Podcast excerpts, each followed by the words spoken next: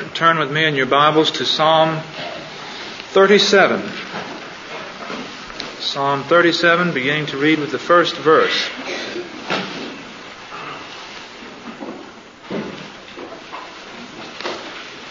Let us hear the word of God. Fret not thyself because of evildoers, neither be thou envious against the workers of iniquity. For they shall soon be cut down like the grass and wither as the green herb. Trust in the Lord and do good, so shalt thou dwell in the land, and verily thou shalt be fed. Delight thyself also in the Lord, and he shall give thee the desires of thine heart. Commit thy way unto the Lord. Trust also in him, and he shall bring it to pass. And he shall bring forth thy righteousness as the light, and thy judgment as the noonday. Rest in the Lord, and wait patiently for him. Fret not thyself because of him that prospereth in his way, because of the man who bringeth wicked devices to pass. Cease from anger, and forsake wrath. Fret not thyself in any wise to do evil. For evildoers shall be cut off, but those that wait upon the Lord, they shall inherit the earth. For yet a little while, and the wicked shall not be. Yea, thou shalt diligently consider his place, and it shall not be. But the meek shall inherit the earth, and shall delight themselves in the abundance of peace. May God add his blessing to this reading and hearing of his word.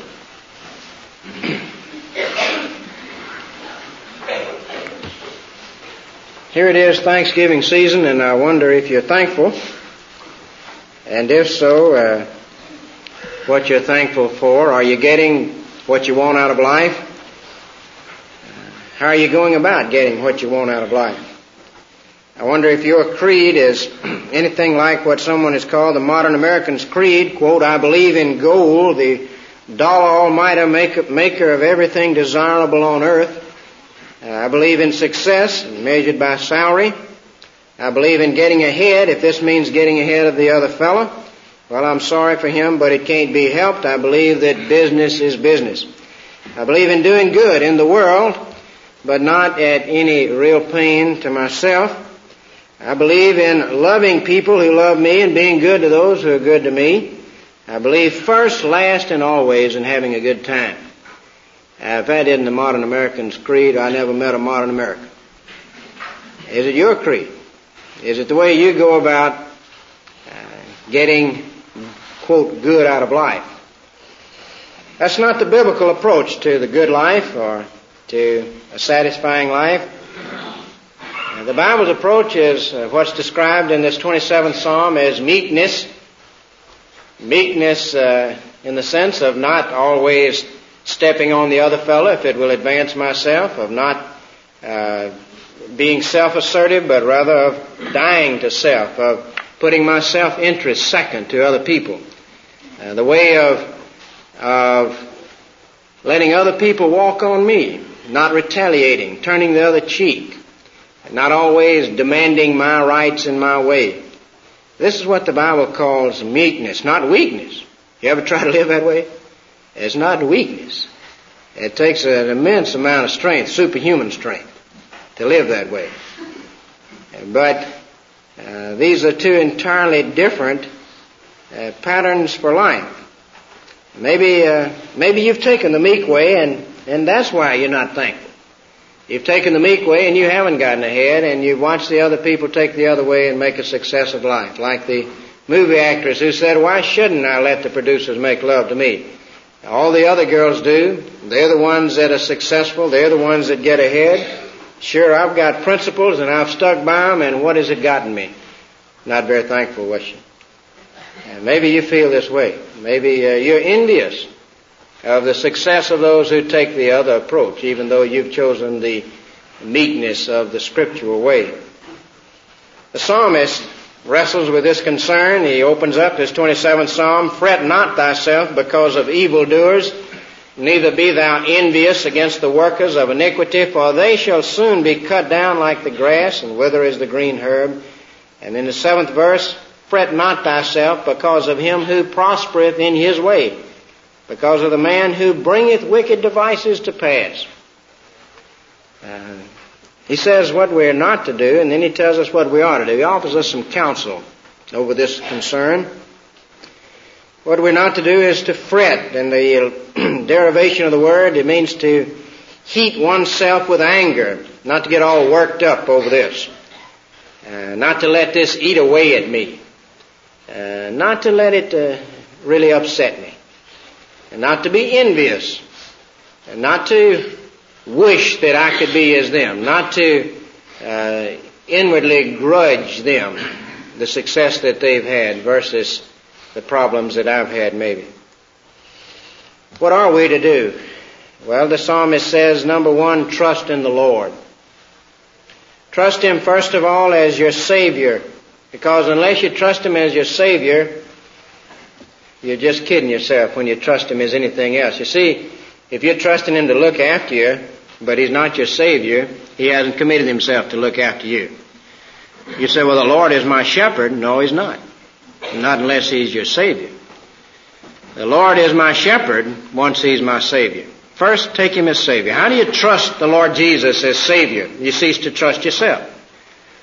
You cease to stand on your own record. You cease to think that you're not as bad as uh, some others, and uh, God's going to grade on the grade on the curve, and He'll let you in, and uh, you're trying to do better. And next week you're going to improve. Don't trust in those things. Realize you're no good, undone. That your best deeds are filthy rags in His sight. That you have no righteousness of your own. That one sin and you're earned and you've got a thousand and one. Realize that uh, the Bible says that as many as are under the works of the law, as many as trust in their own record, are under the curse. For it is written, Cursed is everyone that continueth not in all things which are written in the book of the law to do them. Unless I keep the law perfectly, I'm under the curse. And no one's kept it perfectly. You cannot stand on your record. Cease to trust in you and your goodness and your record and trust in Christ as a Savior from sin, the one who assumed that record of yours 2,000 years before you ever had it and paid for it in full, the one who died for your sins. That's the Christian faith. That man is no good and God sent His Son to take that and pay for it and now offers you a free forgiveness if you'll get off of your record and put your trust in a sinner's only hope, the Lord Jesus Christ and surrender your will to Him. No such thing as having Christ as Savior and not as Lord of my life. No this nor other terms complain where Jesus comes. He comes to reign. He must be Lord. Surrender your will to Christ, put your faith in Christ, and then just trust that you are saved on the basis of His great work. And then begin to Trust Him in other areas. Trust the Lord in this business where other people are getting ahead of you in work. Trust the Lord uh, in these disappointments of life. Do good is the second bit of counsel. Trust in the Lord and do good. Are you a do-gooder? He says be a do-gooder. Be a real do-gooder do His revealed will. In other words, walk this meek path continually, consistently, steady in that way, in spite of all the obstacles, in spite of all the temptations, follow His will.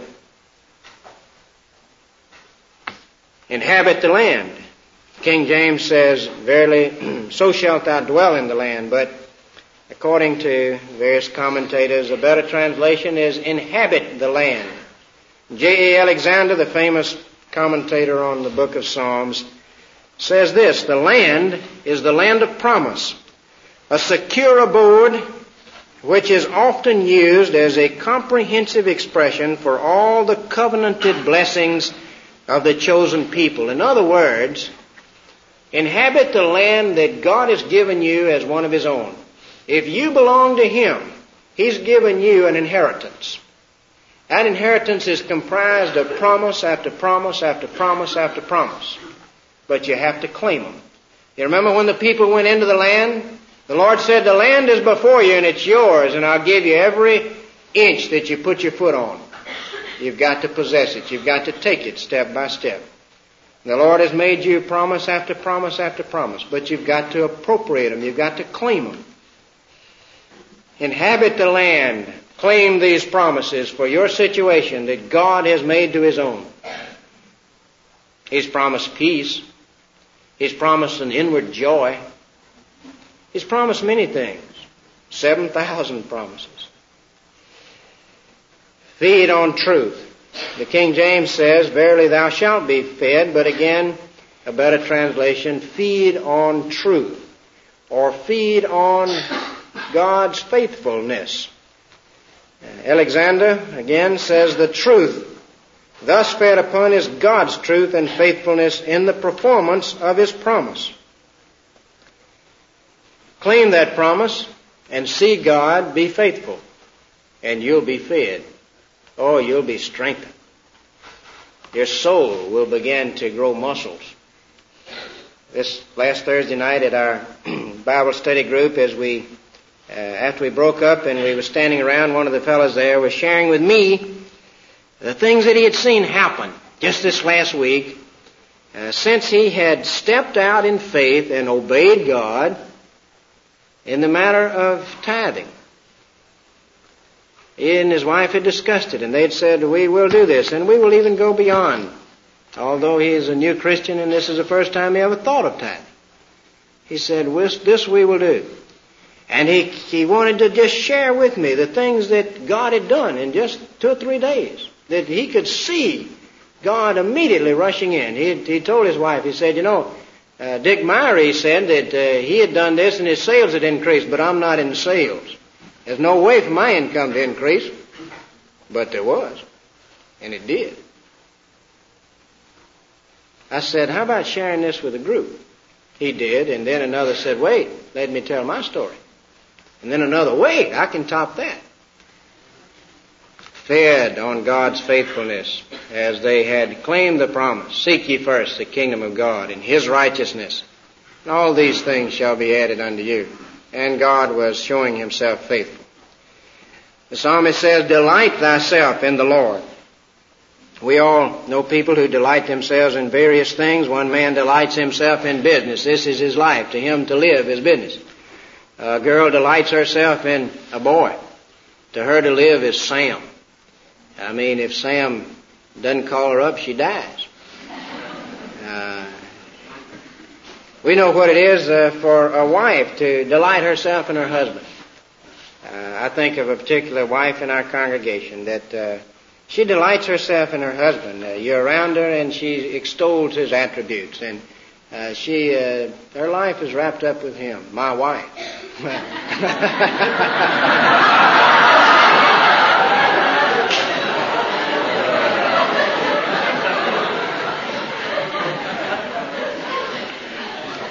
we're all pleased with that kind of activity, especially me. But uh, no, I really think of another one who uh, this is so characteristic of, and uh, it's a it's the type thing that that uh, we're told by the psalmist to do in reference to God. Concern ourselves with our relationship to God. Make the furtherance of that relationship our goal in life. Derive our pleasure from that relationship. Uh, seek what pleases Him. And let that be the thing we aim at. Delight thyself in the Lord. Concentrate on this. Choose this. And it is a choice. It is a deliberate act on my part. And yet, that act is not an act that's independent of other things. If you come to a man who has no previous experience with the Lord and you say, delight yourself in the Lord, it's hard for him to do. He half fears God. He, he is not at all sure that he can trust God with his life, much less with his business, you see. And a man has to, has to follow the procedure that the psalmist is outlining. He has to begin to trust him and begin to obey him and begin to feed on God's faithfulness and then he can begin to delight himself in the Lord and to get a thrill out of this relationship and to begin to see the possibilities and to make the increase of this relationship his goal in life. Then he goes on to say that we are to commit our way unto the Lord. or a better translation may be roll upon Jehovah thy way, which speaks of the privilege of rolling this great big burden of my course in life and these great choices that I have to make. I can roll that burden over on the Lord and say, Lord, you make the choices. You know what I want to be in life, Lord? What you want me to be. That's all I want out of life, Lord. I don't, I'm not going to make the choice. I'm asking you to make the choice of what you want me to be and what you want for me in this situation and that situation. It implies subordination of my will to His and a surrender. Could cost me very heavily, couldn't it? Oh no. As a poem, and I've, I've lost the first verse of it, but it goes like this. Nothing this truth can dim, he gives the very best to those who leave the choice to him. Nothing this truth can dim, he gives the very best to those who leave the choice to him. I think back of Abraham. Abraham on one occasion uh, was faced with uh, a choice and he let someone else choose first. He had the right to, but he stepped back and he let the other person choose first. And he did it because he was following this path of meekness. And immediately God comes to him and he says, Abraham, fear not. Fear not. I am thy security. I am thy shield and thy exceeding great reward. Abraham, you've chosen to let others go ahead of you and you'll walk the way I would have you to walk. Well, I want you to know that you have me as your inheritance, and you, you're way ahead. You're not losing by doing it that way. He goes on to say then, rest in the Lord and wait patiently for Him. Rest in the Lord. Be silent to Jehovah is the literal uh, translation again. Be silent to Jehovah. No impatience, no interference. In this given situation, I tell the Lord, Lord, I trust in you. I commit this thing to you. I want your will in the situation. And now I rest in you. I'm going to be still in my spirit. Oh, I may go about, carry on certain activities, but inwardly the whole matter is up to you, and I'm at peace about it. Lord, if I don't get my way, fine, because I want your way. And if my way is not your way, then please overrule. you know, the counsel over and over to Israel and that they so continually went against was this matter of resting in the Lord. The Lord told Israel, He said, Your strength is to sit still.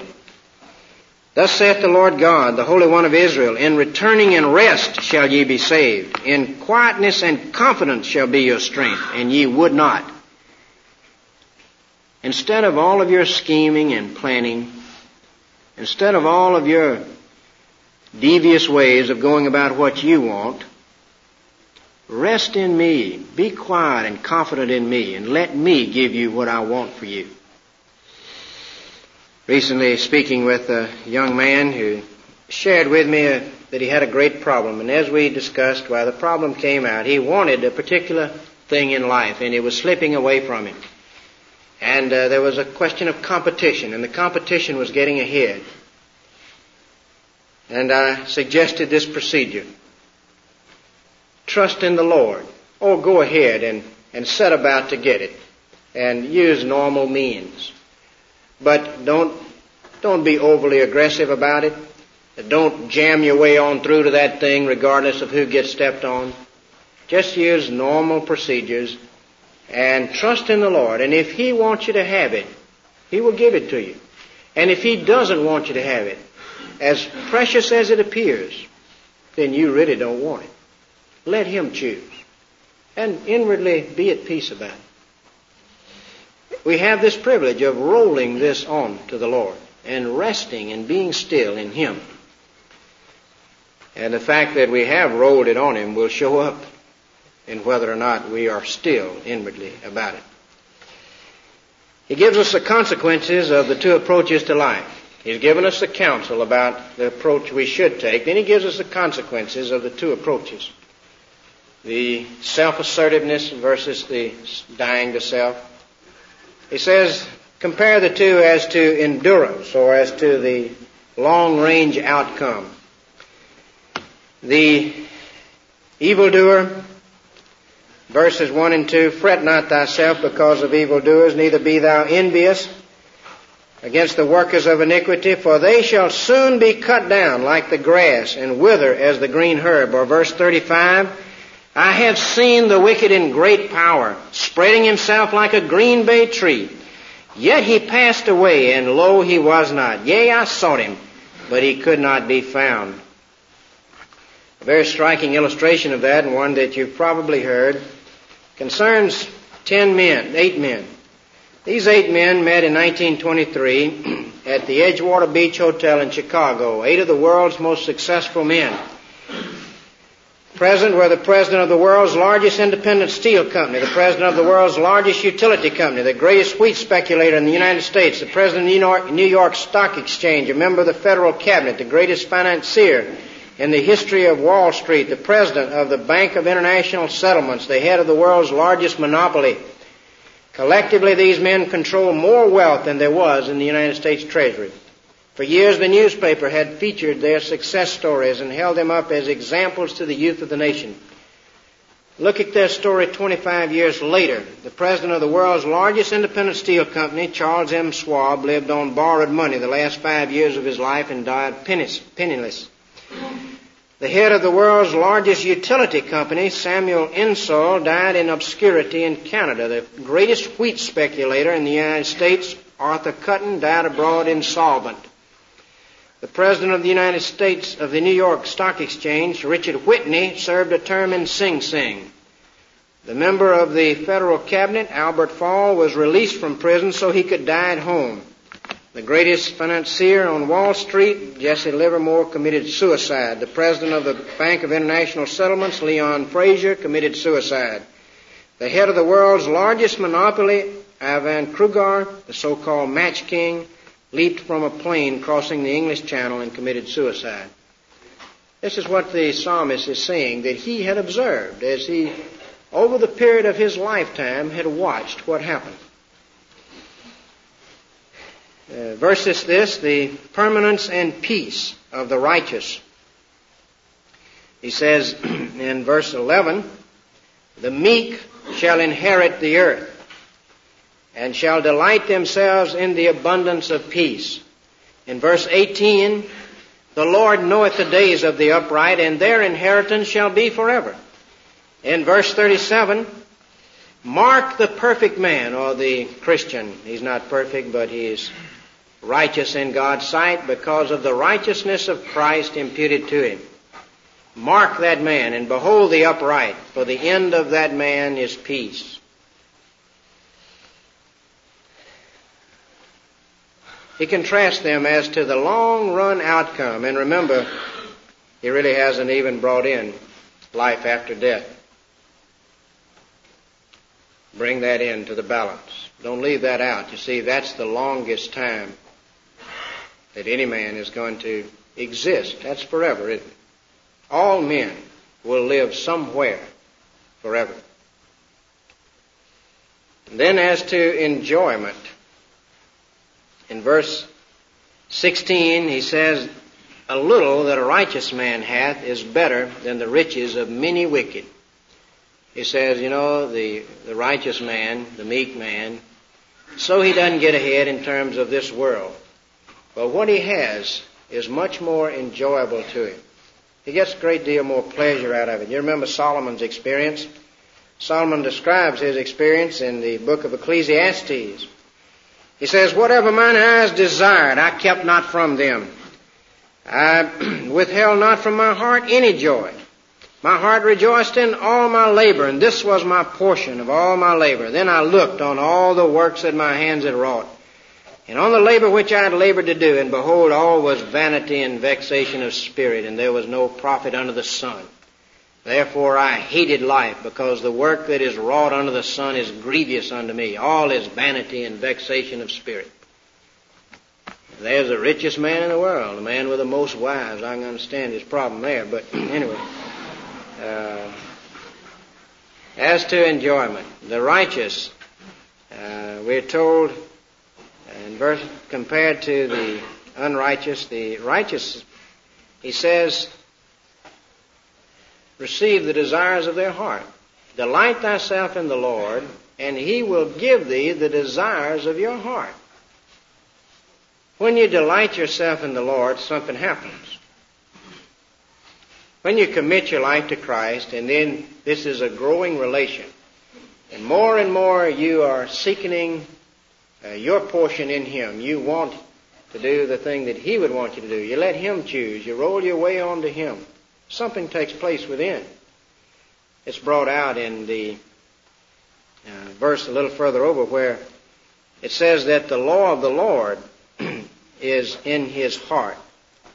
The law of the Lord, uh, the law of his God is in his heart. None of his steps shall slide in verse 31. The law of, the, of his God is not in his heart by nature. Men by nature don't have God's law in their heart. This is something that takes place when a man commits his life to Christ. You remember how God called Moses up to the mountain and said, Moses, bring with you tablets of stone. He brought tablets of stone, and then the finger of God inscribed on those tablets of stone the law of God. Something very akin to that takes place when a man becomes a Christian. God calls this sinner to himself, and the sinner brings with him a heart of stone. But God softens that heart. God gives him a heart of flesh. And then with his finger he writes on that heart his law. The law of his God is in his heart. This is one of the miracles that takes place in a person's life when he becomes a Christian. He finds that deep within, for the first time in his life, he really from the heart wants to do God's will. He wants those things that God wants for him. Person asked me recently, said, uh, what is the difference between your life before you became a Christian and after you became a Christian? I said, well, when I, before I became a Christian, I did what I wanted to do. And the thing that grieved me most was that I couldn't do it the way I wanted to, because if I had, I'd have wound up in jail. After I became a Christian, I did what God wanted me to do. And the thing that grieved me most was that I couldn't do that like I wanted to. That's a revolution in between those two approaches to life. And as Paul says, he delights after the law of God in his inner man. This is characteristic of the Christian. So, when a man wants God's will done, then God can do his will in the man's life. This is what God wants done. And the man receives the desires of his heart. He receives lasting satisfaction. I can give my children the things they want when I want, when they want what I want for them. Then I can afford to give it to them gladly and I'm satisfied and they're satisfied. As to enjoyment, the righteous, what he has is far better. As to establishment, in verse 23, he says, The steps of a good man are ordered by the Lord, and he delighteth in his way. By way of contrast, in verse 28, the Lord loveth judgment and forsaketh not his saints. They are preserved forever, but the seed of the wicked shall be cut off. The Christian is established. This establishment consists of his being led by God through life. The steps of a good man, and remember this goodness is imputed goodness, it's Christ's goodness put to our account, and it's this changed life. The steps of a good man are ordered by the Lord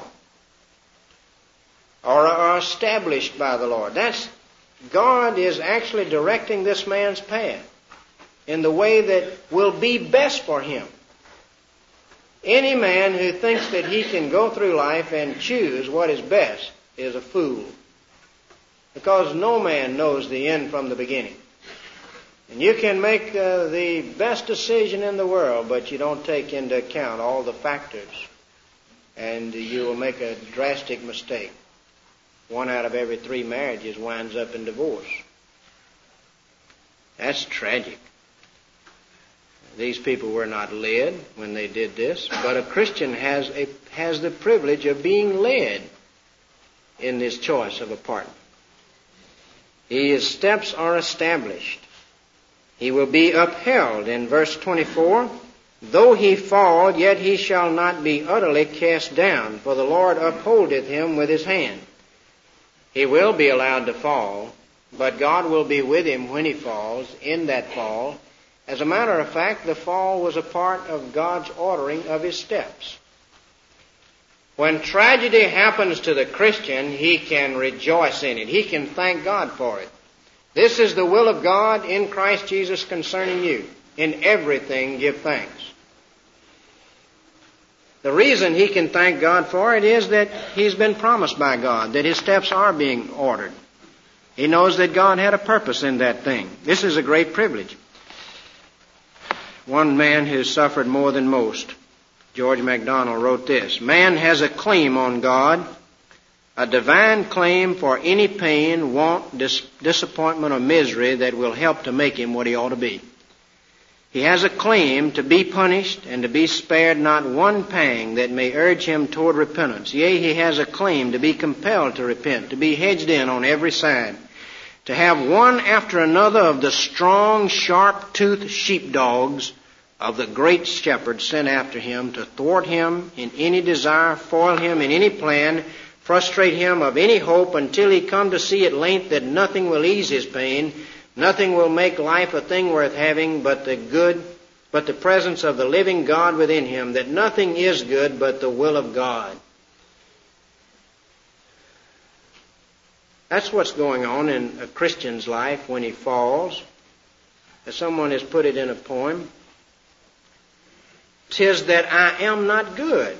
That is enough. I pry no farther. That is not the way. I don't question what God is doing to me. Here, O my potter, is thy making stuff. Set thy wheel going. Let it whir and play.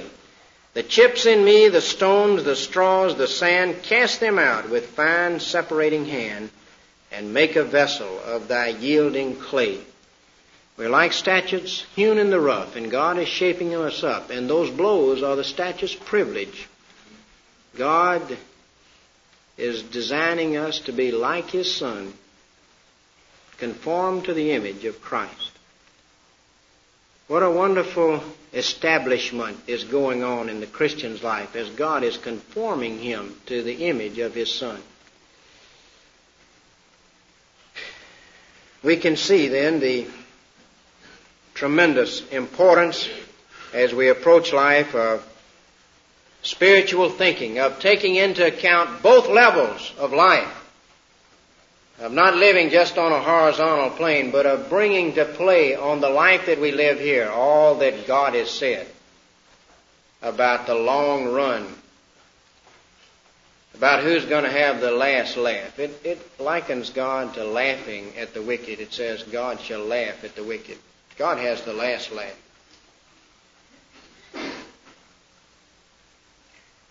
No one is equipped to face life until they've had brought to bear on themselves all the facts. The importance of bringing all the facts to bear on every area. You can be a Christian but be miserable because you're not appreciating what God is about in your life and you're not appreciating your end versus their end. And so uh, you're, you're envious of them and you're tempted to compromise the importance of choosing the meek course in life, the importance of taking that, that course that Christ took. You remember Christ? When he was reviled, he reviled not again. And when he was, when he suffered, he threatened not, but he committed himself to God, who judges righteously. That's the same pattern that is the blessed pattern. We can live it with His strength, and it's been outlined for us very directly here. Trust in the Lord. Do good. Feed on His truth. Inhabit the land. Claim the promises. Delight thyself in the Lord.